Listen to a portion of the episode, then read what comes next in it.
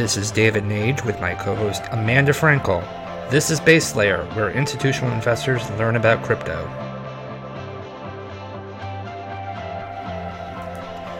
Welcome back to Base Layer. This is David.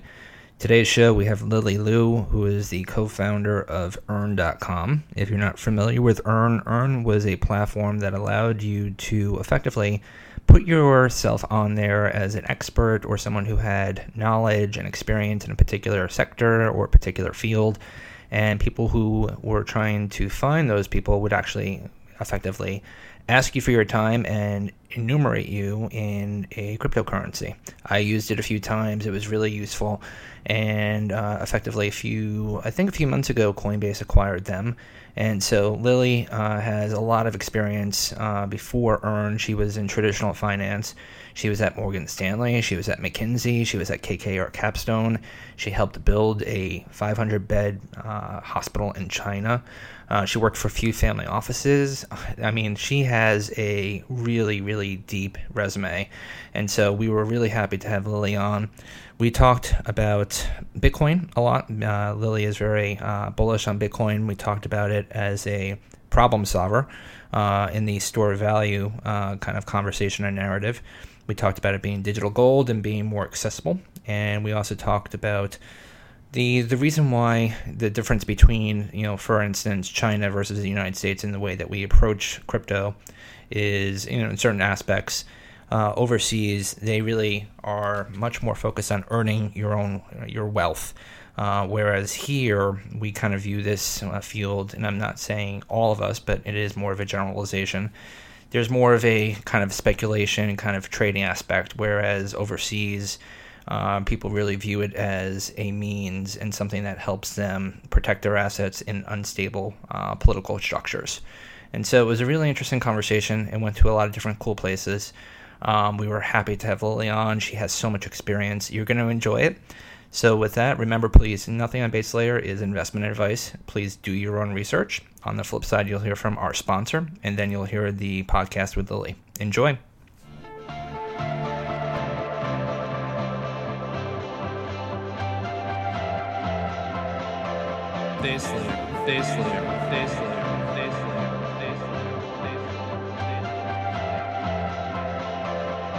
Today's family offices and hedge funds face a number of challenges when it comes to trading and managing their crypto portfolios. On the trading front, siloed liquidity, opaque execution, and questionable compliance deter entry. On the management front, spreadsheet and manual workflows are still the de facto solution. These infrastructure and usability problems, which have been long solved in traditional finance, still need to be addressed in crypto. Lumina has set out to solve this problem. To find out more about Lumina, please go to lumina.app.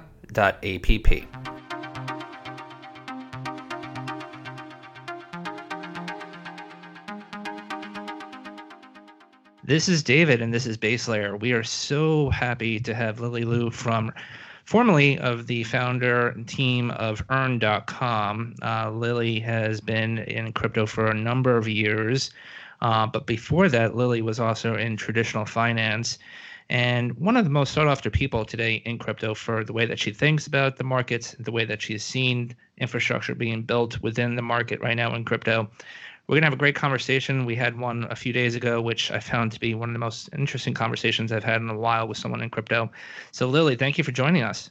Uh, thanks so much for having me, David. So, as I said, Lily, you have a really extensive background in more traditional finance, coming from McKinsey, then to KKR Capstone, and then even some projects in China. If you can just kind of wind the tape back, I want to do a little bit more pre crypto stuff and just kind of get a sense of what you were up to, what you did, and then we're going to go into that kind of moment when crypto started taking over and it became a really big part of your life. Uh, sure, sure. I'd love to talk about that. Awesome. So you effectively started your career at McKinsey. What were you doing there? Um, yeah, so you know, if we go back a little bit further, kind of how did I even end up at McKinsey? Um, honestly, it was a little bit by accident. Um, in college, um, I uh, was a pre med, um, and I also studied econ and IR because there was something in me that thought, you know, maybe I don't want to spend my entire 20s, um, uh, you know, on a very structured path and largely inside a windowless room. So, um, so you know, I studied um, econ and IR as kind of my official majors. I took a lot of bio and chemistry uh, in physics classes, um, but then kind of the theme throughout the kind of econ political science um, bent was uh, really you know Chinese development, right?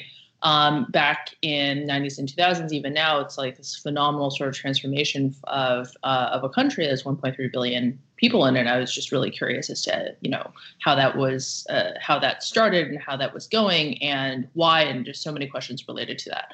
Anyways, so you know, I was studying China like a lot of my friends, um, and they um, all of my friends who were studying China, um, they got these you know summer internships uh, in Hong Kong um, at an investment bank and made ten thousand dollars, and I thought that is that, that sounded pretty sweet. So I was like, okay, well, I should apply for those jobs as well. But I had no idea what you actually do at an investment bank. So I applied to Morgan Stanley and Goldman and you know uh, whoever else. And uh, Morgan Stanley, they uh, hired me, and when they called me, I remember um, a fellow named John called me. and He said, Lily. We're doubtful about your interest in finance, but we'll hire you anyways for the summer. Wow. Um, and that is how uh, I. Do you say thank? Do you say thank you to that call? oh, I, I met I met him uh, a few years ago when I first moved back to California, um, and really lovely guy.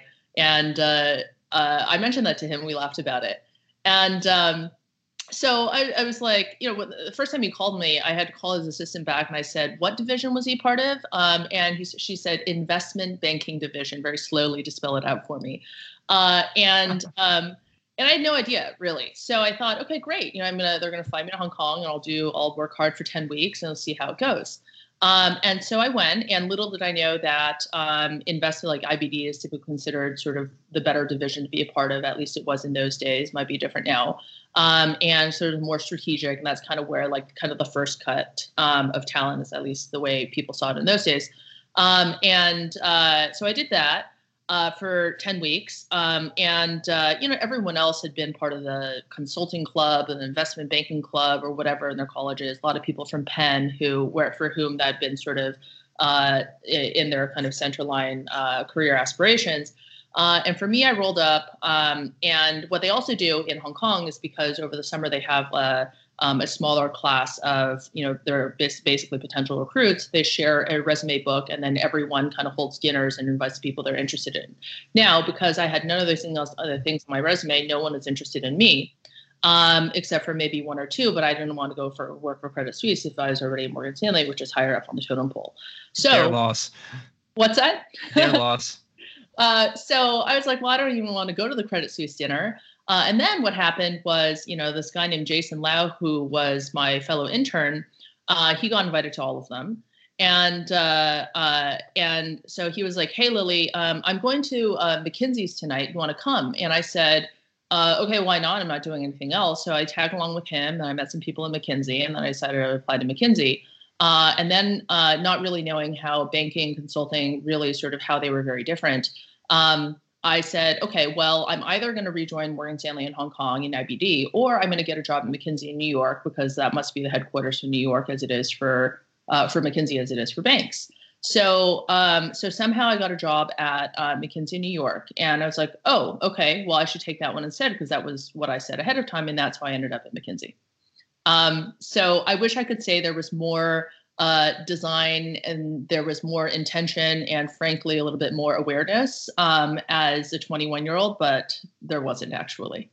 I mean you, you you found your way and i think everyone you know especially for those out there most people find their way. I found my way. I'm still finding my way. Anyone who thinks that they've found their way completely has still not found their way.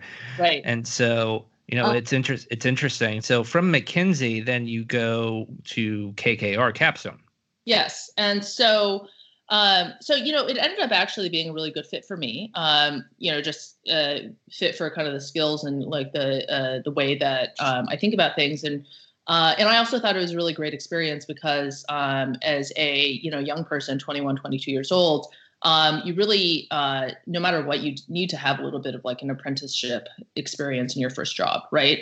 Um, and a place like McKinsey uh, knows that and invests a lot in uh, in kind of making you a real person. So I learned a lot from that. Um, and then I uh, I did two years in New York. I moved to the Beijing office. Um, during that time, I traveled pretty widely, worked in Southeast Asia for a while, worked, did some work in Europe, did some work in China. Um, and then, uh, so I spent about uh, a little over three years at McKinsey. Uh, and then that, and then it hit the, um, uh, the uh, the Great Recession. So let's see, it was 2008, um, and I was in China, and I thought, okay, well, uh, I think this is going to be pretty tough, right? Because China then was a little bit more of a peripheral market than it is even now, and typically those get hit harder in a recession. Um, and so uh, I was kind of thinking about um, where to go. Uh, had some friends at KKR, got introduced, interviewed, got a job, um, and uh, and so I moved back to New York and joined Capstone, right? Which is, uh, you know, it's certainly within a financial institution, but then the kind of the function of a KP, KKR Capstone is to work um, uh, within sort of existing portfolio companies, improving op, uh, operations in order to add more value to uh, to the ultimate outcome of the investment by the way, these are no small feats. I know that you're talking about, oh, I went here and I went. You, went from Morgan Stanley to McKinsey to KKR Capstone. These are no small feats by any stance. So, it, it's an accomplished career already at this point before you even start going into crypto. But so you're at KKR Capstone, and then you're telling me that you actually helped build, uh, create a hospital. Um, well, it was. Uh, I left KKR. I met some people. Um, uh, you know, through uh, one of the portfolio companies that KKR invested in, they were uh, building a hospital in China, uh, needed uh, to build the team, and so I became the CFO of uh, of that company um, in in China. So I moved back to China, um, spent three years there, um, where we, you know, I consider it sort of my first startup, although it's very different from you know what you typically associate with a startup, which is you know more tech and software. Um, but uh, we showed up and we had this big plot of dirt, had some foundations drilled in it, and we had to build a hospital and basically open a hospital. That that's just amazing. By the way, I don't think you know, from my understanding, from hospitals to traditional kind of venture, I don't think you have to worry about the cost of you know acquisition, the CAC. I don't think you have to necessarily worry about that in a hospital setting. Um, so it's that, is just you know really really, or maybe you do. I might be wrong. Um, but that is just you know super super interesting because we talked to a lot of people in crypto and some of them obviously came from traditional finance and they've they might have been investment banking they might have sat on a desk but you've actually helped you know build things prior to actually getting into crypto. So you're at the hospital. I think you said there were about 500 beds give or take that you kind of were able to build. Um, and then somewhere along this path you found yourself in crypto. So, you know, talk to us about how that happened. Um, well, uh, so I was, you know, head first, uh, knee deep, however you want to put it, in uh, the Chinese healthcare industry. And, you know, it's one of those things that from a distance is um, really kind of interesting uh, from a macro perspective, right? You've got this. Um, you know, pretty wealthy, increasingly wealthy country with uh, with pretty underdeveloped um, social infrastructure, especially from a relative standpoint. Uh, and so that was, from a macro standpoint, a problem that uh, I enjoyed sort of working on and uh, and sort of being a part of. But you know, healthcare everywhere is inherently a risk, uh, a risk sort of um, uh, a risk averse and pretty conservative industry, which means that it moves really slowly, right? Um, and so I kind of felt like I was part of this industry that was you kind of knew where it was going to head, but it was going to take decades to get there. Um, and that's not really how I wanted to spend decades, right? Um, and uh, so, you know, that was you know, contextually for me something that was just, you know, personal preference. Uh, and then I had some friends um, in Shanghai that I used to play poker with. One of them was Bobby Lee, um, who was one of the founders uh, and then also the CEO of BTC China, later BTCC.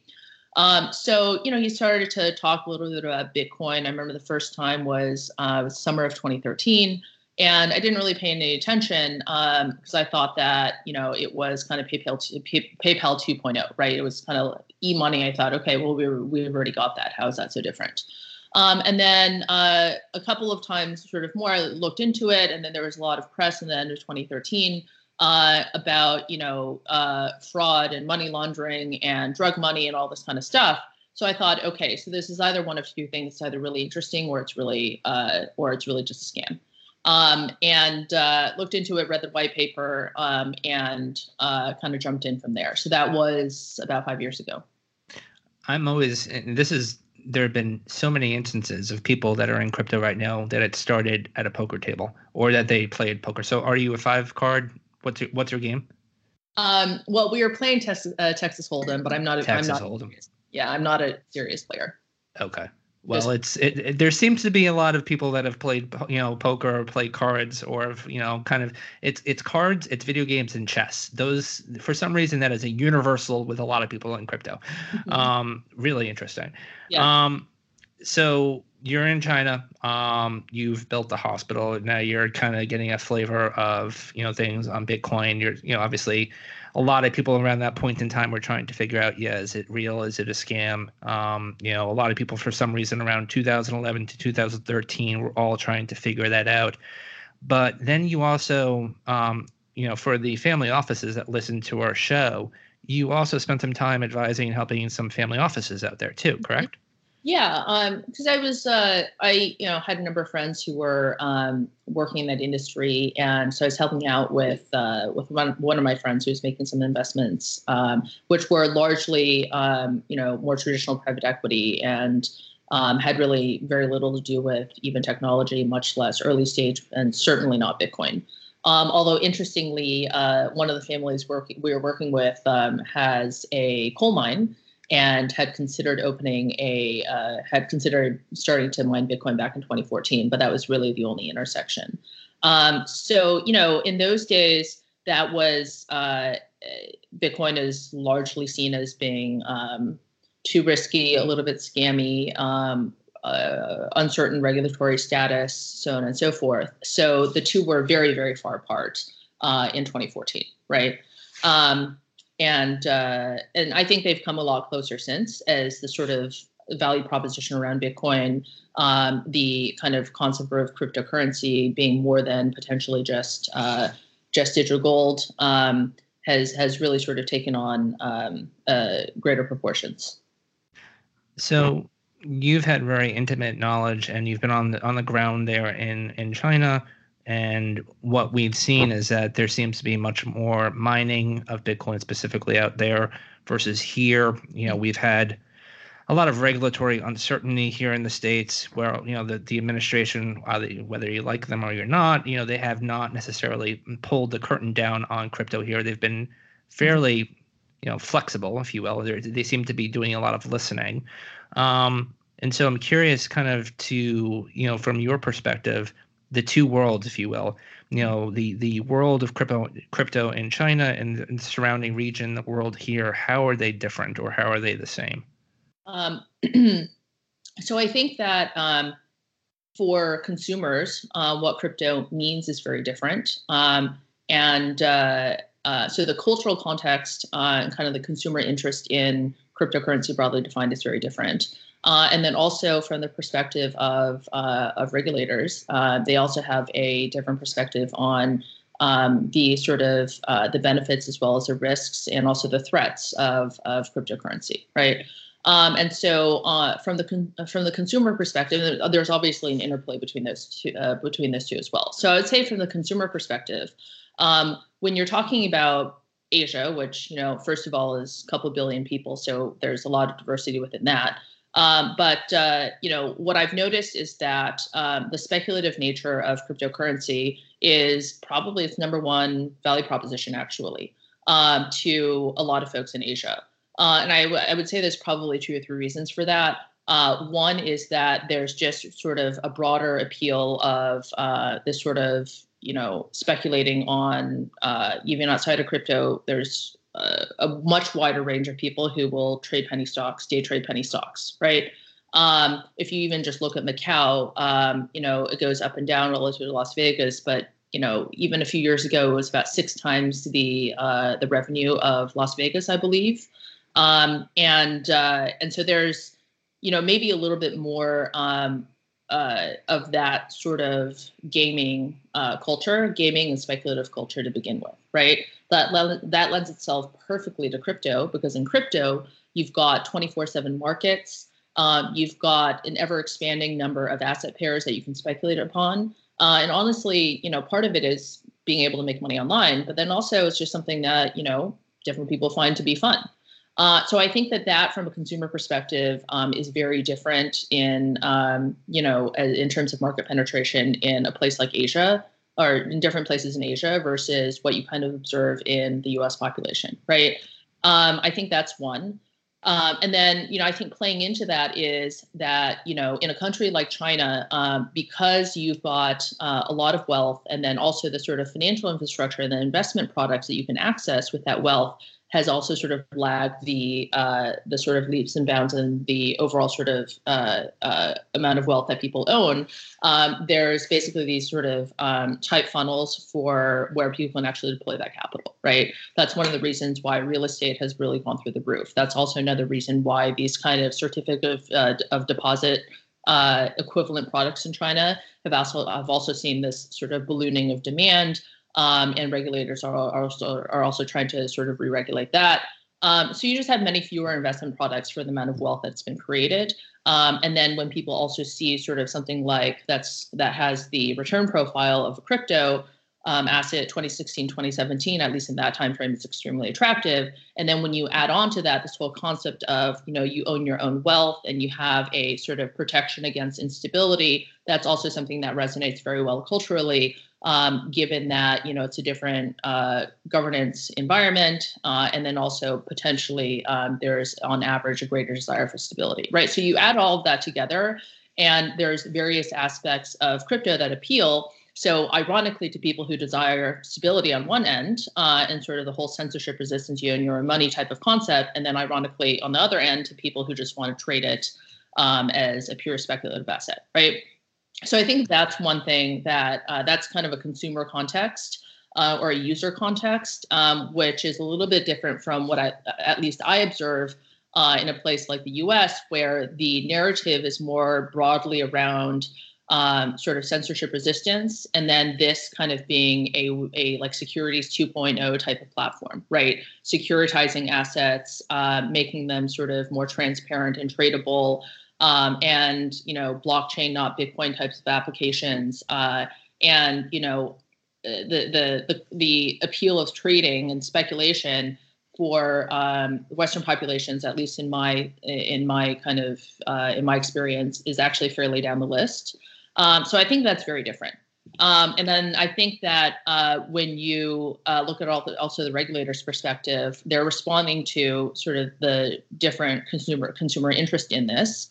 Um, and then, uh, and then, you know, on top of that, because some gov- some governments are more open than others, you know, if they're less open, then they perceive this as being a little bit more of a risk, and that certainly kind of uh, uh, filters into into the regulatory approach as well. So, we had also talked about the the population demographics in China. And it, there is an aging demographic there where you know you have 1.3 give or take billion people but there is more of an aging demographic there. And then you've seen you know more technology like you know home robots and more automation there to take care of the aging population because there just isn't enough supply to actually help all those. Mm-hmm. um, but what i'm curious is that from a demographic point of view from what you've been able to see over there i also know that china especially the population uses a lot of electronic payments. They use Alipay, they use WeChat. And I've seen stories where tourists from China go over to Japan, which is not necessarily set up for the infrastructure necessarily for a lot of digital payments. And they've had to really speed that up over the last year or two because they just don't have the means to take a lot of the digitized uh, digital payments. And so I'm curious, you know, from the demographic point of view from China, I'm not asking you to speak for the whole country, obviously, but from what you've been able to see, does the older population also use a lot of those digital payments?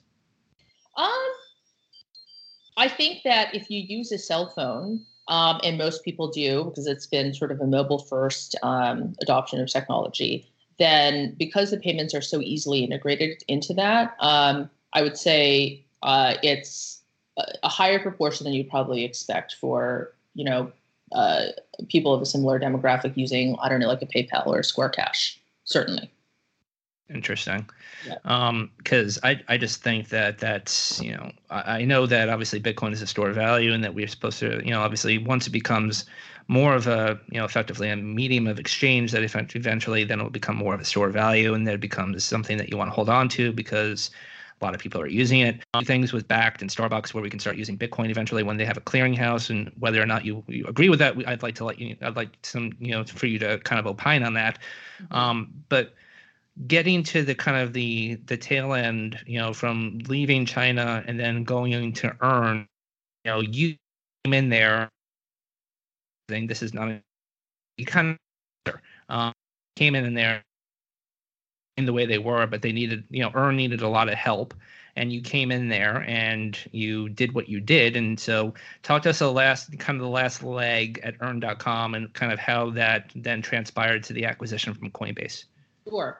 Uh, so, you know, I think about um, those three years as um, really being two companies. Um, now, the same legal entity kind of persisted through those two years, uh, or through those three years, but really the first uh, year and a half was a company called 21, um, which was an early Bitcoin miner, um, had done really well before the economics of mining changed pretty significantly for a couple of reasons. Um, and then fell on pretty hard times because essentially uh, it spent too much money on a fixed cost base um, and these very expensive contracts that were, you know, between three and five years, right? Uh, and that was really just uh, just killer for 21. And you know, by the way, uh, that really happened to the entire Western mining uh, kind of ecosystem, with the exception of Bitfury. So you know, if you kind of turn back the clock, there was um, Spondoolies, there was KNC Miner, um, there was you know uh, a bunch of uh, butter butterfly or or something like that. there was probably like you know a, a pretty uh, was a pretty substantial number of, um, of folks in America and also in Europe who tried this, and it didn't really work out, right? So, uh, and so that was um, really just the economics of mining changing very quickly and washing out a bunch of people. Um, so then the problem we had with 21 was, um, you know, small and diminishing revenue in a very large uh, fixed cost base, and that just uh, uh, that just doesn't work out, right? So we had about um, uh, negative 50 million in long-term liabilities, 30 million in uh, cash at the time. Uh, so the 50 was net of the 30, um, 69 months of runway, and the product, which was Bitcoin mining, was not really a viable product anymore, right? Um, and so, uh, so we had to figure out um, how to restructure that from a corporate standpoint, which was what I spent a lot of time on uh, and then also rebuild the team, rebuild, find a new product, uh, bring that product to market. Um, so the first year and a half, um, we had a lot of work to do on the corporate side. Uh, and then really the second year and a half, um, we landed on uh, this concept of uh, what became earn.com. Uh, and we're building that as a business. Um, so, uh, so you know, it was it was pretty challenging, um, and it wasn't uh, sort of entirely clear what the outcome was going to be at the beginning, uh, but it, it, worked out. And for those that are not familiar with Earn.com, it was I really enjoyed it because at the core, as someone who has been in the market for a while, or someone that is a engineer, or someone that has a lot of specialty or experience Mm-hmm. A lot of the times you might get pinged on LinkedIn or on social media, or you might get a cold email and saying, you know, here's a project I'm trying to do. Please help me. You know, you know, I'm looking for some expertise. I'm looking for your opinions. And as we all know, we only have 24 hours in a given day. And a lot of us have our day jobs, we have our families, we have our hobbies, we have things that obviously occupy our time. And so mm-hmm. this notion of almost, you know, monetizing that time that you would give to someone was something that I found very special with Earn because it puts a validation. It says, okay, I am I am an expert or I'm I'm I'm very specialized in this area. You know, if you want my time, whether it's an hour, whether it's two hours, you need to actually validate that. You need to actually say, okay, you are worth this, and this is what I'm willing to obviously give you for that. And so, it actually it worked really well, and I enjoyed that platform.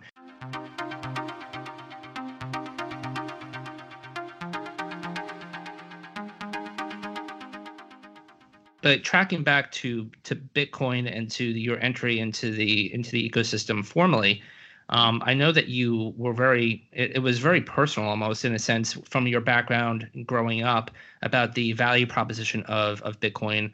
Um, talk to us a little bit about kind of how you see it as being so valuable to society and what it can do. Yeah, well, um, I think that um, you know, one of the broader trends that I see happening right now is, you know, consolidation around uh, kind of two uh, nation state systems or call it political systems, if you will. Um, and I think so. I think that you know, obviously, one of them is uh, is the U.S. and the U.S.-led kind of Western um, Western um, uh, Western you know world. And then I think that obviously the other one, which is um, becoming uh, increasingly relevant, is China, right? So uh, I wouldn't be um, terribly surprised if you know over the next decade or two um, you have um, you know something which is uh, has some similarities to what happened during the Cold War, where you basically had these two very um, powerful sort of countries that were these sort of foci um, uh, in the broader political system, right? And um, so I think that is developing. But then, you know, so in a way, you have sort of increased centralization and sort of competing between these two different poles, which is evolving and has been evolving for some time. Um, and uh, uh, and then on the other hand, what you have is, um, you know, you have a lot of uh, you know individual citizens, not just in America, what we w- witnessed with the 2016 election, but really throughout uh, the Western world, and then you know I would say you know more broadly beyond that, um, of individuals who um, are you know having uh, less and less trust in their central institutions and uh, and are feeling sort of more um, autonomous as, as individuals to sort of have choice over how they spend their time, right? How they monetize their time, um, how they make a living for themselves, and basically more global markets, more global li- uh, labor markets. And I think a lot of these trends um, are uh, are competing with one another, right? On one hand, sort of the central the re-centralization of the nation state sort of governance system, um, and then at the same time, individual individual citizens actually trying to pull away from that. Um, and so, to me, um, what I see in cryptocurrency is um, you know the most i would say even the most successful kind of part of crypto right now has really been the um, the narrative around it right uh, around decentralization and it's really sort of hit a nerve with people around the world um, because of uh, because of that sort of uh, secular trend that I see happening. Okay. Do you think that? Do you think that's just not governments? The whole notion of centralization in terms of the platforms that we use too. Do you think a lot of people might this might kind of resonate with them because of that too. And without naming names of platforms but there have been obviously some social media platforms that have come under scrutiny over the last few years. Do you think that that also resonates? Um, i think so. And you know I, I, think this is also just a sort of historical ebbs and flows that there's constantly sort of this trade-off between more centralization and more decentralization. And i think we're seeing um, uh, i think we're seeing a turn of the corner um, right now um, but uh, so maybe you know it is essentially a repeating historical trend, or maybe it's a little bit different because you have so many new technologies that are really sort of step changes in what you're able to do. Um, I'm maybe a little bit more in the latter camp, but I see you know cryptocurrency and uh, starting up with starting with decentralized money as actually enabling sort of the desire to you know decentralize a little bit right or the desire to sort of have a hedge against these very large existing governance systems. Um, and uh, and I think that is important because you know first of all checks and balances are always important to have, um, and you know enabling sort of uh, freedom of choice for you know smaller um, smaller groups, whether it's individual or sort of smaller communities, I think is just really important. Um, and I think a lot of that starts with um, having independence over uh, over um, your you know how you make a living and fundamentally money, right?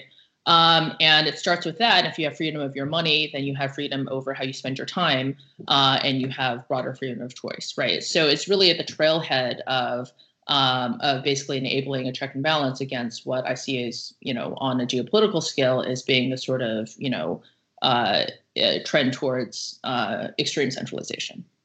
Do you think, you know, one of the things I've been wrestling with is that, and correct me if you, you can obviously rebut on this, but I'm happy if you do, the mining of Bitcoin is fairly centralized at this point, correct? If I'm if I'm wrong, tell me if I'm wrong. Um, I I don't know that uh, it is. Um, I think we'd have to sort of first align on what does decentralized actually decentralization actually mean for mining. How do you measure it, so on and so forth. I think the production of machines is um, probably fairly centralized because there's a lot of technology that goes into that. Um, but then, uh, but what I actually think what's happening right now with um, with prices being down is it's been pressure for decentralization. Interesting. Mining, right, and for mining to flow to folks that have the lowest cost of production. Um, and you know have basically a lot of latent industrial resource that they can dedicate towards mining because otherwise it's just sitting fallow. Do you ever see a time and place where everyone in the world will be able to mine Bitcoin? Um, I don't think that's going to be the case with proof of work mining. Um, uh, I think that um, it's likely to stay sort of the province of needing some, you know, pretty substantial amount of industrial resource. Um, because it's always going to be power intensive, which means you need to have power density and power infrastructure. But what I think it's going to be is decentralization, not not necessarily to an individual doing it on your phone, your computer, or something like that, um, but uh, rather sort of bringing online um, unused uh, computing resource, right? Which there's actually quite a bit of in the world, um, and finding a way to make a lot of that useful. Uh, and for that, for me, that's a broader theme for uh, you know why cryptocurrency is able to um, make new economies and make new markets. For me, sort of one of the broader themes about around cryptocurrency in the long term is um, basically making markets in these latent, uh, digitally accessible resources, right? Um, I see that happening with mining right now, where, uh, and I think what you've already seen over the last couple of years is folks that are sitting on, you know, maybe an old steel plant somewhere, right? Um, hundreds of megawatts. This happened in Texas, in Kentucky, in upstate New York, um, and in Canada. They're thinking, okay, well, this is a way I have all this built out stuff, which is almost literally rusting, right? I can make some money out of it. And if it makes sense, it's purely economic, then I'll do it.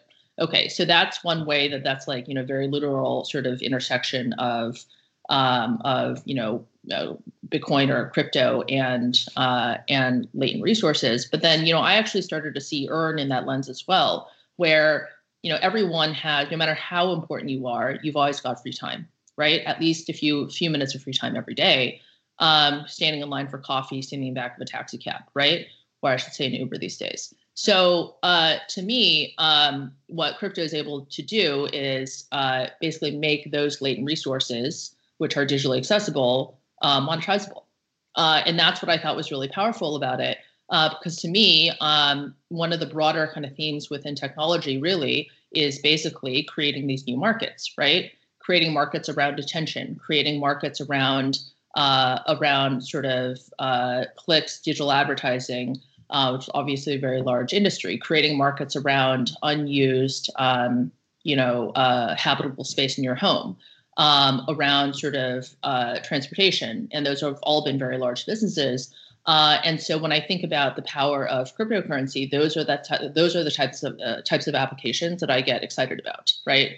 Um, so uh, so that that's I don't know if that's a little bit of a tangent from your question, but uh, that's the perspective that I've been I've been thinking about. No, I think that's that's interesting. It's I you know I'd like to, to see a day where you know more people can obviously participate in in mining. Um, you know, there's been certain iterations around startups like CoinMine that are providing little kind of systems that you can buy and start you know mining either ethereum or bitcoin or some other of the coins out there. You know it would be nice to see that but i understand from the perspective obviously you need a lot of power. You need you know obviously for the proof of work algorithm you need you need to have sufficient services in place to do that. But to kind of you know switch the gears a little bit in terms of some of the things and you know investment you know kind of theses in crypto some of the things that we're we've been talking about either on the show or some of the things that you see out there in on social media. Um, there's been a lot of talk about decentralized finance or mm-hmm. hashtag DeFi. Um, mm-hmm. I'd be curious to kind of get your opinions on what's happening in that world and whether you see that's a good thing or a bad thing. Um, I think it's um, I think it's you know interesting. I'm glad that people are uh, working on it, uh, experimenting with it. I think it's um, still sort of in a proof of concept stage. Um, I don't see a lot of the stuff is really being um, sort of truly production ready uh, quite yet for you know uh, for uh, really large scale adoption. Um, and uh, so I think the concept of the the concepts, the underlying concepts, um, really fascinating, right? So started off with um, uh, with an interest in decentralized exchanges that was that kind of kicked off 2018, um, and then uh, you know sort of one of the longest standing um, uh, successful or success stories uh, to date has been um, uh, has been uh, um, you know Rune's startup, so Maker. Um, I think um, I think there's just a number of a number of uh, elements of infrastructure that need to be built, and then also the regulatory framework to be figured out. All those things take years before it's truly ready. Um, and then uh, and then even if that does work, then the question is: Is it really 10x better than using Fidelity or Schwab? Um, you know, one of the things that I find to be interesting right now is if you actually talk to most of the people in crypto, um, most of the most of the people in crypto um, keep most of their money at the same bank they did five years ago, right? right, that's true. That is very true. Um, in terms of kind of the the split that we have within the crypto asset universe. Um, we have the public markets and we have the private markets. And the public markets have seen a fairly significant capitulation, which we do not need to go into any more conversation about. Everyone and their grandmother has talked about it. Um, but then we have the private markets, which have relatively stayed fairly healthy in terms of valuations. If you think that pre-money valuations that are fairly excessive is a healthy sign, but you, have not seen a, a, price capitulation up into a certain point. You've started to see that recently, but I'm curious to get your hot take on kind of the public and private markets you know, from an investor, if you put your investor hat on, you know, you've advised family offices, you make investments yourself too. Where would you, you know, obviously not investment advice and nothing on Base Layer is investment advice, but, you know, where do you see value kind of accruing today? Where would you be more excited if you were talking to someone who has not been exposed to crypto yet? Where would you kind of say this is a good starting point, either in the public markets or the private markets? Um, well, for me, the um, 80-20 answer is, you know, frankly, Bitcoin. Um, and I say that for a few reasons. Um, so I think I try to think about stuff in cryptocurrency from a uh, usefulness, from a use case perspective first, right? Rather than a uh, technology first, and then sort of how is this? How do I? Uh, how do I use this technology to solve a problem? So you know, one of the one of the primary critiques of crypto um, has always been that you know this is a solution looking for a problem. Okay so if we think about the problems first what are the problems that this solves? Um, knowing very well that with new technologies sometimes you know it's hard to see where where you know where uh, the problems are because it's outside the status quo. Okay fine right? So um, so the clearest value proposition to me which is also happens to be a very large market um, is uh, store value right uh, and so when you say digital gold um, then it's something that resonates with a lot of people. They say, okay, yeah, you know, I understand why that should exist. And I understand why uh, Bitcoin um, has similar enough properties to gold, but is much more accessible, uh, infinitely, infinitely divisible, accessible from uh, from you know uh, from anywhere. You can basically have an internet connection, so on and so forth, and it's better in many of those ways. Um, okay, so uh, so then if you think, you know, there's store value and how this how does this become valuable over time, that's also a story which is fairly easy to understand. Um, and then, you know, when you add onto that the regulatory sort of status of a Bitcoin versus something else, right? Um, then you can see a much clearer path to uh, to how Bitcoin uh, could gain ever greater levels of adoption, right? And then if you marry that up with uh, sort of the facts of the situation and where we are right now, I think it actually kind of validates that thesis. Um, and so to me, uh, that is really the 80 20 answer, right? I think that Bitcoin is so far ahead of. Um, of alternative crypto, of other crypto assets, or you know, so, uh, altcoins or tokens or anything, uh, anything else, um, within this category of store of value, that it's likely to sort of take that spot for at least you know the the short and certainly short and possibly medium term. Um, okay, so then uh, outside of that, well, you know, what else is going to have value, right? Uh, why is going to be valuable? Um, and I think it's just a much harder kind of perspective to take with um, publicly traded assets uh, because you know they're being used either for, either for speculation um, today and or the ideas long term they're basically a way of sort of um, very painlessly and very quickly accessing computer resource and also paying for it at the same time. Uh, but then the issue with that is uh, that you know if you think about the supply and demand for computing resource in the long term then uh, uh then you know it's pretty hard to see how that's going to accrue value to a token right? So therefore I think if you're uh, if you're putting money, if you're deploying capital against uh, things outside of Bitcoin, then uh, to me it's very very risky, and you're more likely trading rather than investing because it's just difficult to see how there's a long term value creation thesis there. That is a super interesting take. Um, and what we're going to do now is kind of what we like to call our lightning round. Um, that is not for Lightning Labs, but although we are big fans of Lightning Labs in Olympus Park, thank you. Um, but this is our lightning kind of round where we call it signal to noise. Um, all you have to do is say signal or noise, but you can obviously opine a little bit if you feel that you uh, have something to add more to it. But we'll just go through a few of the kind of market making news items, if you want to call it that, over the last you know few days, and see if you believe that they are signal or noise. So the first one, the CBOE, the first, the issuer of the first ever Bitcoin futures contract, has decided to suspend trading due to lack of interest.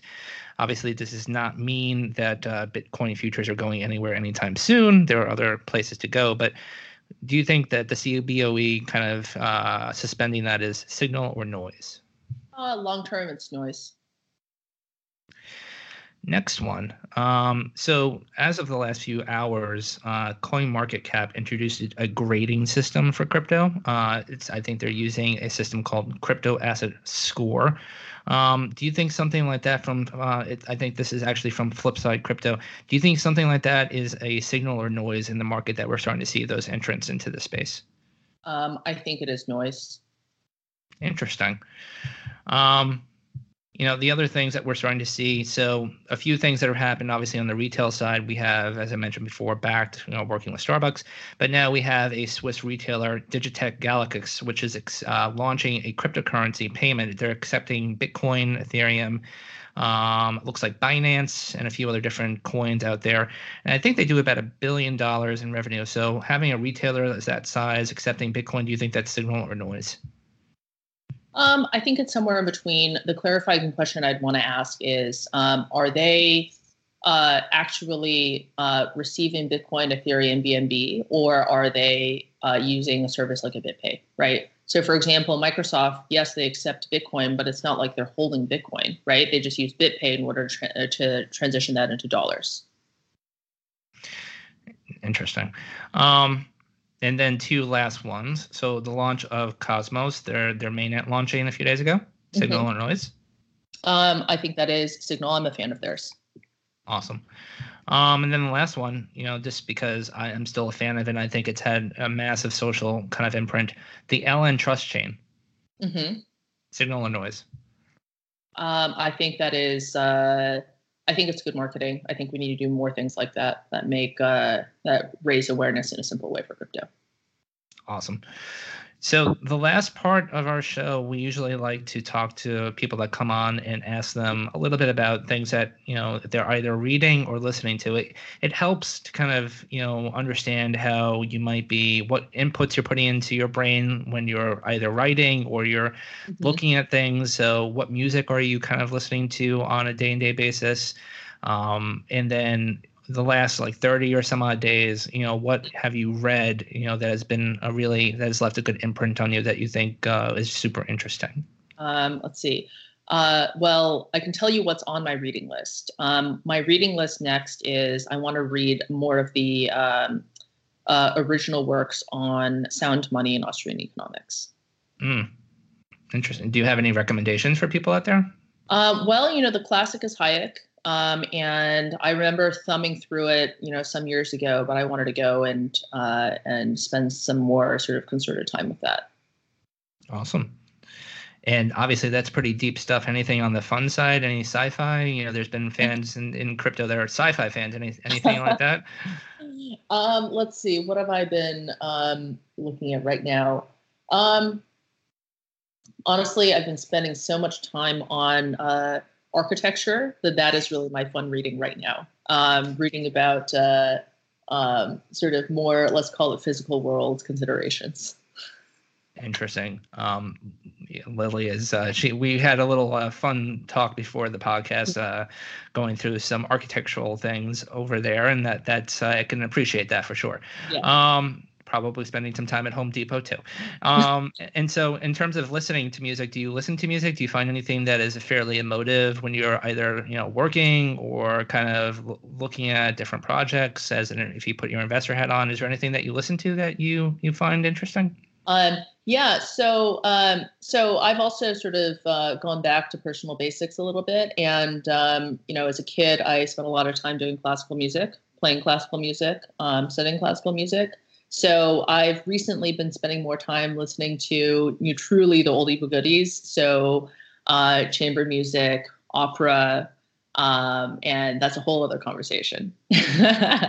Love it, love it. Music is really important, and I've you know I'm a big fan of lots of different types of music, but I've found that you know there's a lot of people out there, especially in our universe, that are listening to music without words, and so that usually is ambient or classical or you know some forms of electronic music. So I, I find it really interesting again as a unifier amongst us. Um, but this was a great chat, Lily. Thank you for joining us on Base Layer. Um, for anyone who wants to see your work or wants to, you know, you know, get in touch, do you want them to check you out on social media? Do you write on Medium? Is there any place that people can find a little bit more about you? Um, sure. I've uh, started to tweet a little bit. Um, my Twitter handle is C A L I L Y L I U C A Lily Liu. Um, and uh, uh, folks can feel free to DM me there. Awesome. Well, again, this was Lily. Um, what a pleasure, what an experience, what a history you've had so far. Thank you for what you've done, and thank you for joining us on Base Layer. And we wish you the best and have you on soon again. Thanks, Lily. All right. Talk to you soon.